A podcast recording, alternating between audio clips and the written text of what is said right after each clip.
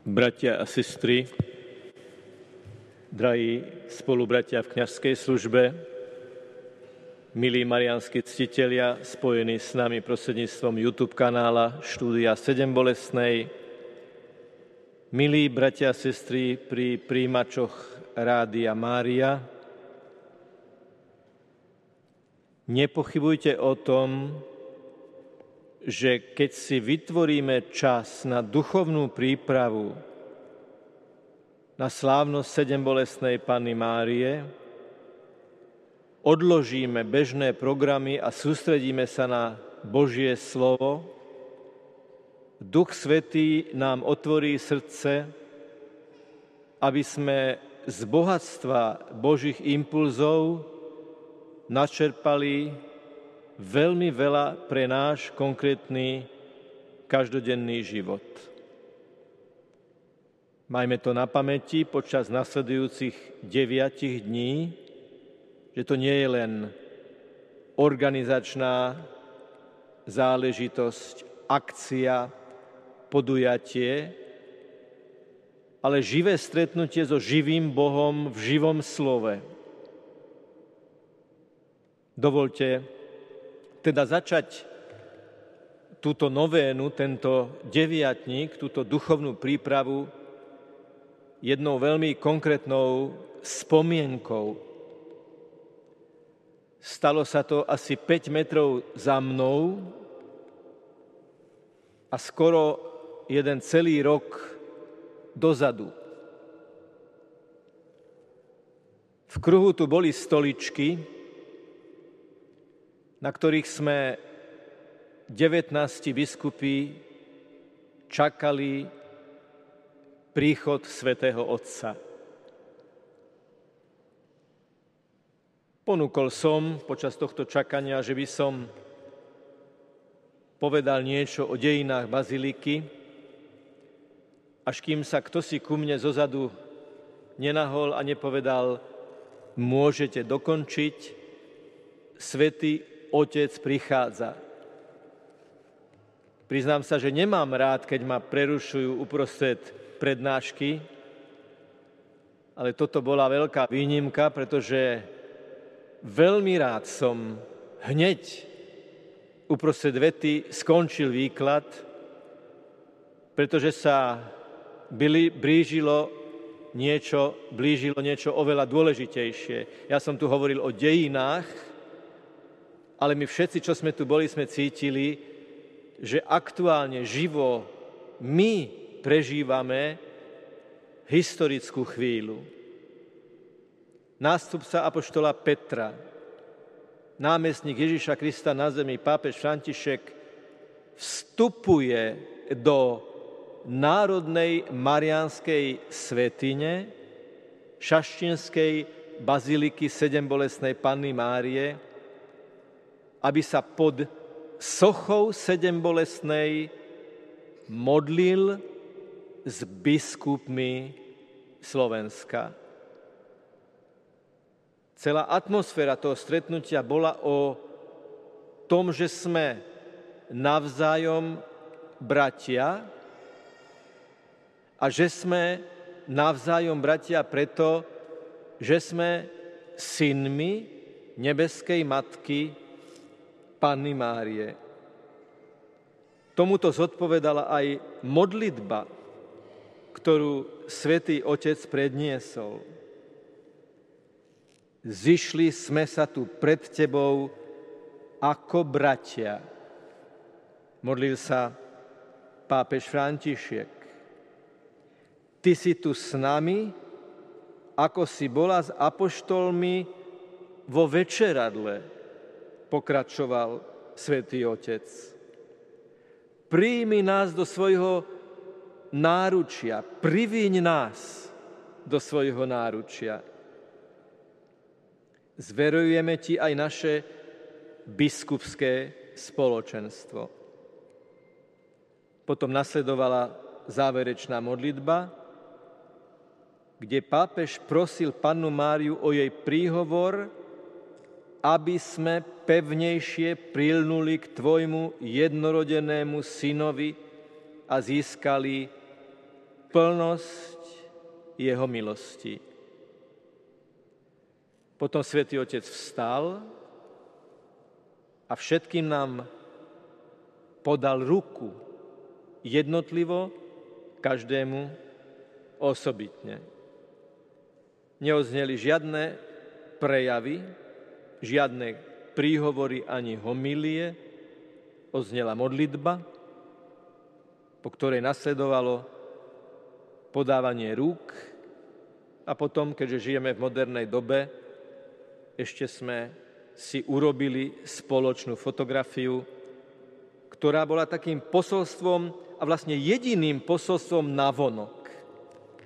Pretože všetko to, čo som doteraz opísal, sa odohralo bez reflektorov, bez kamier, bez streamovania, bez živého prenosu, pretože určité typy modlitby a spoločenstva je dobré, keď sa odohrávajú v istej takej familiárnej diskrétnosti.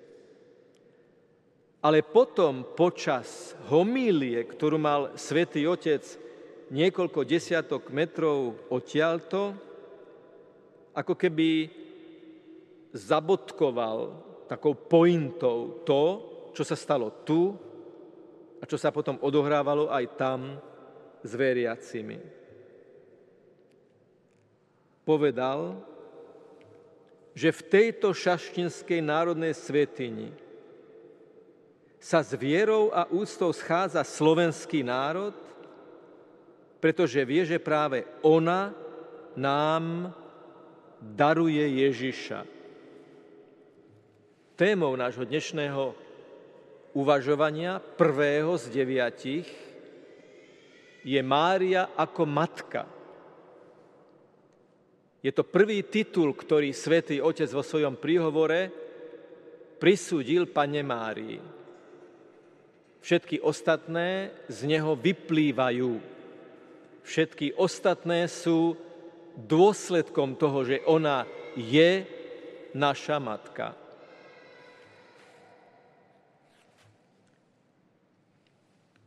A matka je tým, že nám daruje Ježiša. To je základná vlastnosť, základná vlastnosť matky je, že sa daruje sama a že daruje všetko, čo má. Čo v tomto prípade znamená, že nám Panna Mária dáva, daruje svojho syna. Zopakujem teda, a nikdy nebude dosto opakovať, že tieto slová Svätého Otca vyjadrujú aj základný cieľ celej začínajúcej novény. Prijať Ježiša od Márie ako dar a prijať Máriu od Ježiša ako dar. To sú dva dary vnútorne neoddeliteľné, vnútorne neoddeliteľne prepojené. Tento cieľ prijať do hĺbky nášho vnútra Máriu a Ježiša ako dary sa pokúsime s Božou pomocou naplniť skladaním mozaiky Panny Márie, ako nám ju predstavil Svätý Otec počas svojho príhovoru, počas homílie, ktorú predniesol pätnásteho septembra roku dvetisícdvadsaťjeden. Dnes budeme hovoriť o Panne Márii ako matke a v ďalších dňoch ju budeme vidieť ako cestu, ako vzor, ako orodovnicu, ako ikonu, ako pútničku, matku prorokovania a súcitu a napokon v predvečer pätnásteho septembra ako matku bolestnú. Zopakujem slova Svätého Otca. Mária je matkou, ktorá nám daruje syna Ježiša, preto ju milujeme a uctievame ju. A potom to pápež skonkretizoval, v tejto šaštinskej národnej svätyni sa s vierou a úctou schádza slovenský národ, pretože vie, že práve ona nám daruje Ježiša. Takto celostne chceme prijať Pannu Máriu hlboko osobne. A toto hlboké, osobné, vnútorné prijatie Božej Matky do nášho vnútra vyjadruje aj jeden detail na oltári sedembolestnej Panny Márie v tomto priestore. Je to vyslovene detail, ktorý veľmi veľa vyjadruje. My sme to dnes prečítali v dnešnom evanjeliu, že pod krížom stál učeník, ktorého Ježiš miloval, že pod krížom stál apoštol a evanjelista Ján, ktorému Ježiš hovorí: hľa tvoja matka, hľa tvoj syn. To bol ten učeník, ktorý ešte predtým viackrát a rôzne sa chcel dostať do Ježišovej blízkosti. Veď matka Zebedejových synov povedala Ježišovi, či by nemohli sedieť po tvojej pravici a lavici. Potom na poslednej večeri svätý apoštol a evanjelista Ján sedí tak blízko Ježiša, že sa dotýka jeho hrude. A všimnite si postavu evanjelistu Jána po ľavej strane tohto oltára. Jednu ruku má takým zvláštnym spôsobom odklonenú. Ako keby tým sochár chcel vyjadriť otvorenosť pre prijatie daru. Keď niekto zdvihne ruku s otvorenou dlaňou, tak dáva najavo, ak mi do tejto ruky dáš nejaký dar, ja ho príjmem. Druhá ruka vyjadruje hĺbku prijatia tohto daru. Pretože ja môžem prijať dar, ktorý hneď odložím a nezaujíma ma. Môžem prijať dar, ktorý nikdy nerozbalím. A môžem prijať dar, ktorý rozbalím a začnem ho používať.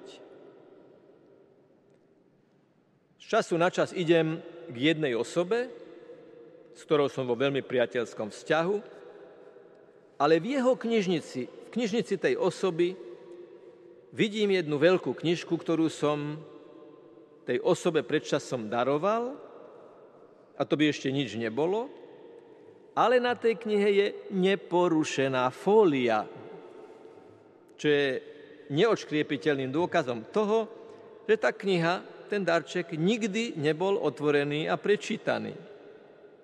Možno preto, že už takú knihu má, možno preto, že taká kniha tú osobu nezaujíma. Žiadna tragédia sa nedeje, keď u niekoho uvidíme darček, ktorý sme mu s láskou dali. On ju možno dal na pekné miesto, ale ju nepoužíva. Oveľa dramatickejšie je, keď sú nerozbalené Božie dary. A preto má Ján druhú ruku na srdci. Čo zvykneme v hovorovej reči vyjadriť, keď povieme v určitom momente rozhovoru ruku na srdce? Tým vyzývame k úprimnosti. Tým vyzývame k otvorenosti. Tým vyzývame k jadrnosti a čistote úmyslu. Ruku na srdce.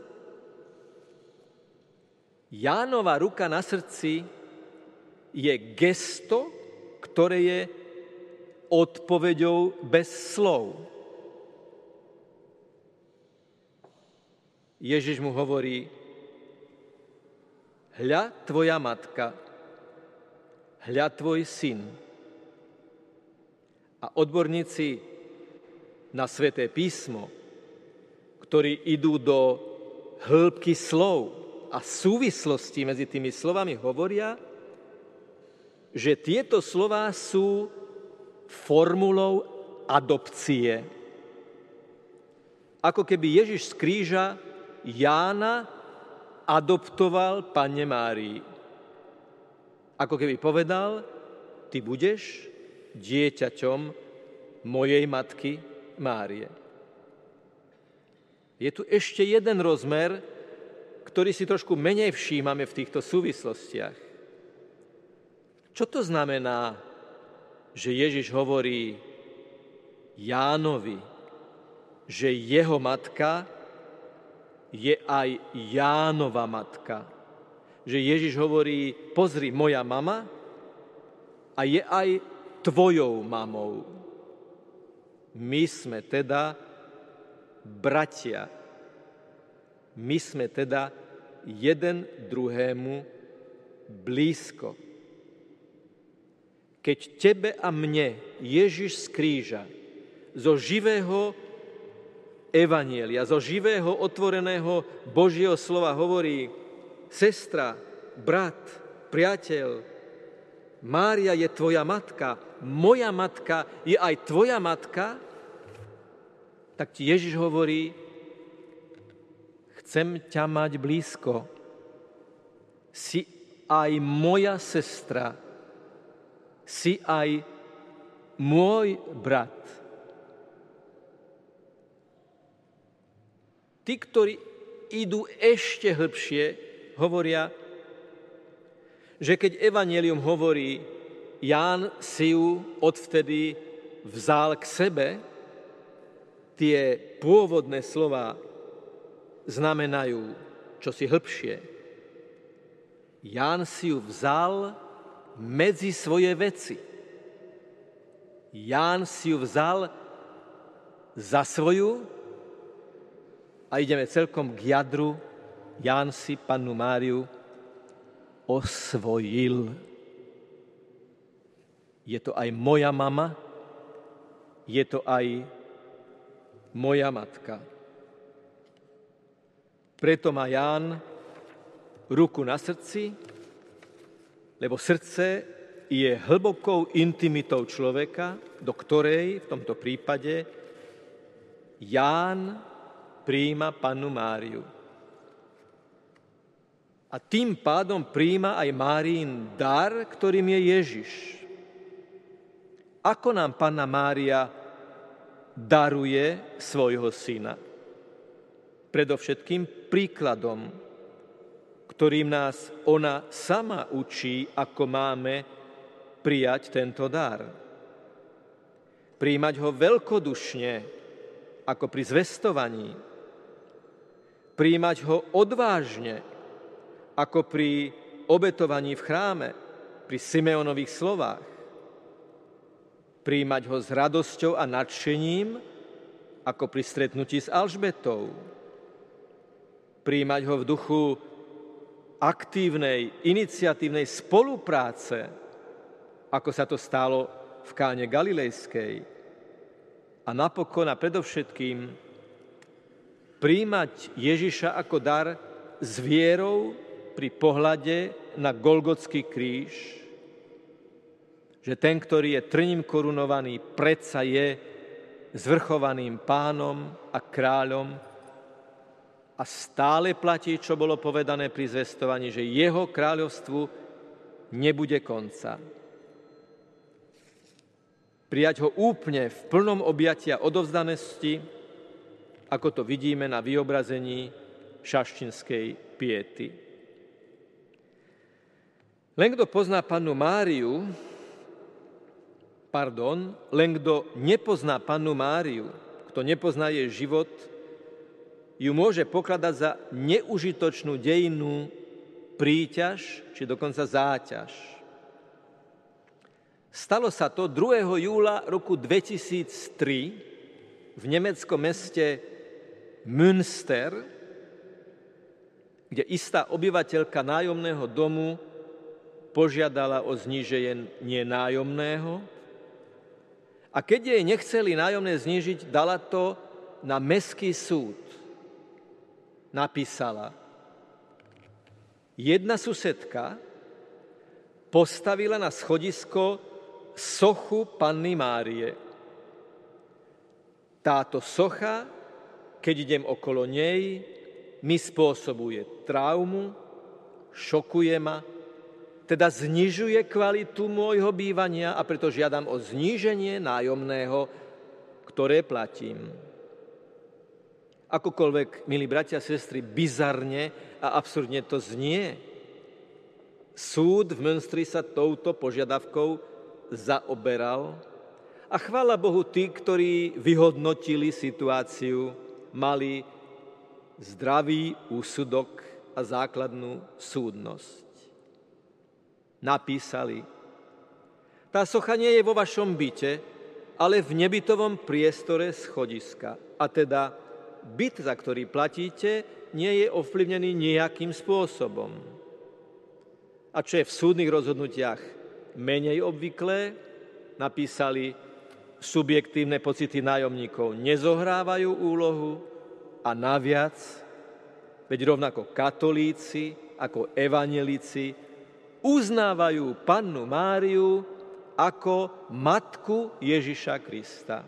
A preto nie je dôvod, aby bol niekto šokovaný, aby sa nepríjemne cítil z toho, že na schodisku stojí socha Panny Márie. Na pozadí tohto absurdného podania a chvála Bohu racionálneho súdneho vyústenia v rozhodnutí súdu je nám ešte zrejmejšie, aký je to dar, aká je to obrovská milosť, že my môžeme nieže tolerovať sochu Panny Márie na nejakom schodisku, ale milovať ju z hĺbky srdca ako živý dar z kríža pre celý náš moderný, aktuálny život. Tej pani, ktorá to podala, by sme povedali: my sme radi, že máme Božiu Matku. My by sme jej sochu chceli mať doma, jej ikonu. My sa modlíme k nej ruženec, my k nej putujeme do Šaštína. Pani, obyvateľka z mesta Münster. Pod pietou Božej Matky tu v Šaštine samozrejme nemôžeme nemyslieť na naše mamy s vďačnosťou, že nás prijali, s vďačnosťou, že nás vychovali, s vďačnosťou, že nám dali vieru v Krista a v silu mariánskeho príhovoru. Dieťa, ktoré vidí v ruke matky ruženec, nepotrebuje veľa ďalších slov. To je gesto samo o sebe, ktoré sa vstrebáva úplne prirodzeným spôsobom. Táto vďačnosť je o to aktuálnejšia, že moderný svet prežíva krízu materstva. Či ešte presnejšie, krízu partnerských aj rodičovských vzťahov.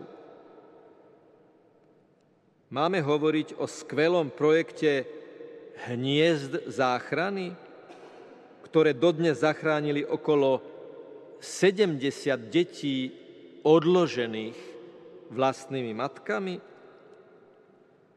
Máme hovoriť o ročne približne trinásť tisíc matkách, ktoré sa dobrovoľne rozhodli nedovoliť vlastným deťom, aby sa narodili? Máme hovoriť o vyše štyridsať percent deťoch, ktoré sa rodia mimo manželstva? Máme hovoriť o päťdesiat percentnej rozvodovosti v niektorých regiónoch, ktorá je varovaním, varovným signálom rozkladu najzákladnejších vzťahov v poradí ľudskej spoločnosti? alebo tých jeden a pol milióna našich dôchodcov, z ktorých mnohí sú rodičmi, ale ich deti sa k nim nepriznávajú a ani im celý rok nezavolajú? Čo nás zachráni? Nie je úlet, nie je to nejaké sentimentálne vyjadrenie, nejaký, nejaké upäté a neprirodzené čosi, keď povieme, my potrebujeme prijať Pannu Máriu do nášho srdca, a keby sme ju naozaj prijali do hĺbky nášho srdca, tak mnohé z týchto problémov, o ktorých bola reč, by neboli aktuálne. Je to teda jednoznačné. Prijmime Ježišovu mamu Máriu do hĺbky nášho srdca. Nech je presiaknuté jej láskou naše srdce, naša mentalita, naše reakcie. Lebo mariánska úcta vôbec nie je nasládla sacharinová výplň náboženského života, ale čo má, čosi, čo má konkrétny impact na budovanie našich vzťahov. Prijať Máriu ako dar, z ktorého máme Ježiša, to je zmyslom začínajúcej novény. Prijať Máriu, ako ju prijal učeník Ján, s rukou na srdci a s rukou otvorenou prijať každé Božie dobrodenie, s hlavou zdvihnutou ku krížu, k Márii, aj otvorenej chrámovej opone. Pomyselne alebo naozaj, milí priatelia a bratia a sestry, dnes nastavíme ruku na prijatie Božieho daru. Kňaz vám zdvihne pred oči eucharistickú eucharistiu, sviatosť oltárnu, a povie telo Kristovo. A tu sa spoja obidva tie, obidve tie Jánove ruky. Jedna, ktorá prijíma, a druhá, ktorá otvára srdce. Dnes vás pozývam, keď príjmete telo Kristovo a vrátite sa späť do lavice, otvorte Ježišovi vaše najhlbšie vnútro. Dovoľte mu, aby jeho svetlo preniklo všetky zákutia nášho vnútorného sveta. Nemôžeme urobiť Matke Božej, o ktorej dnes rozjímame, väčšiu radosť, ako že plníme vôľu jej syna. Ako keď jej syna uznávame za pána nášho života. Ako že jej syna prijímame ako toho, v kom nachádzame zmysel nášho pozemského jestvovania. A preto bude našou zajtrajšou témou Mária ako cesta. Keď vyjdete z baziliky, na chvíľu sa prosím obzrite. A zajtra si môžete pri našom ďalšom rozjímaní zodpovedať otázku, čo je na priečeli tejto baziliky farebne iné a nové, ako bolo ešte pred niekoľkými mesiacmi? Hádanka, na ktorú vám odpoveď dám zajtra. Teraz sa sústreďme na Pána, ktorý prichádza v Eucharistii, na Máriu, ktorá nám chce svojho syna dať ako dar pre plný plnohodnotný život. Nech je pochválený Pán Ježiš Kristus.